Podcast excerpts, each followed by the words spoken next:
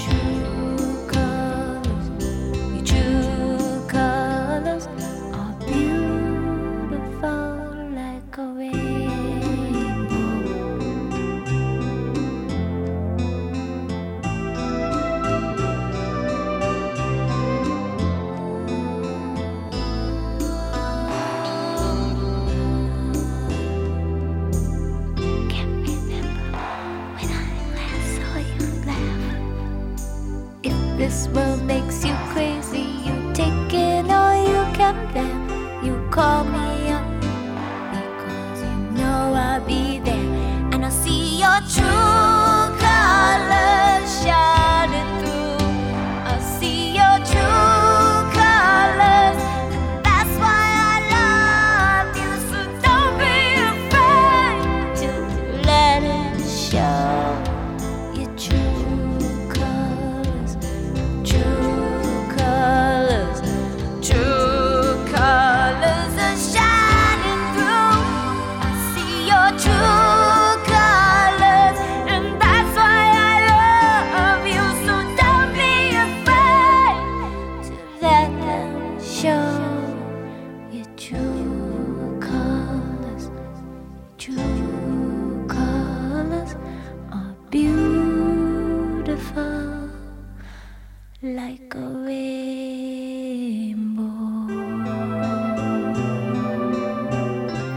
也是大家都会唱的歌吧，《True Colors》by Cindy Lauper。在之前很多采访当中，Cindy 是直接说了这首歌之所以引起他的共鸣，是因为他的好朋友是死于艾滋病毒了。在多年之后呢，Cindy 还跟人一起去创立了 True Colors Fund，一个致力于去消除 LGBTQ 青年无家可归的一个非营利组织。而再到后来的二零零七年时候，他也是开启了 True Colors 巡回演唱会，邀请了他的很多好伙伴，在美国以及其他地区来促进 LGBTQ 群体人权运动。到二零零八年，甚至是举举行了第二次，所以这首歌对很多的 LGBTQ 群体而言，不仅仅只是一个歌词的感悟和精神，更多超越了歌曲，在一些权利和帮助上给予了很多。本周的 Weekly Mood 的 Pride Anthem 骄傲之歌主题，将来我们就要进入到九十年代了。开篇我们当然要说到的就是。Madonna，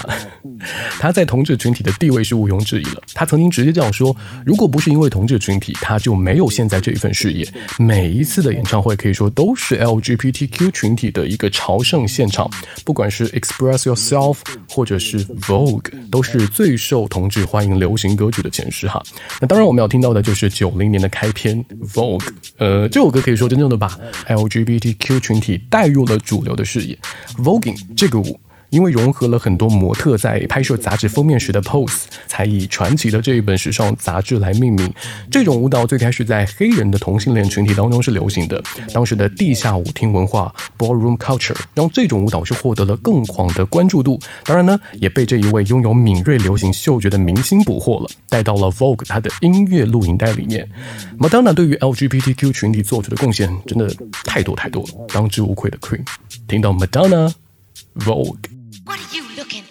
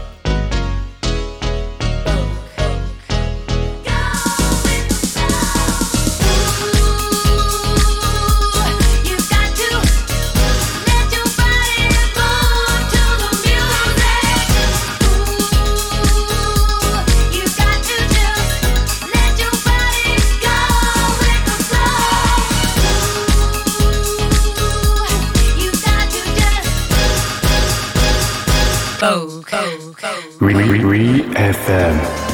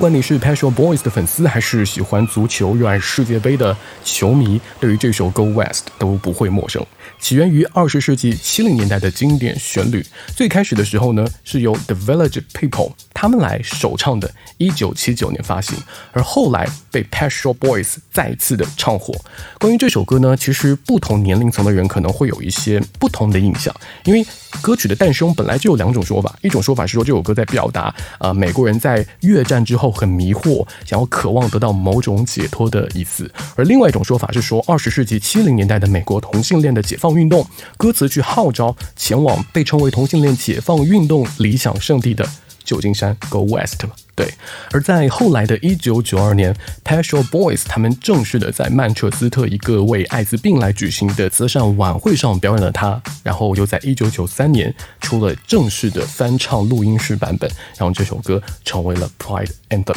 本周的 Weekly Mood 的 Pride Anthem 骄傲之歌。那今天节目的最后，我们就要关注到九零年末了。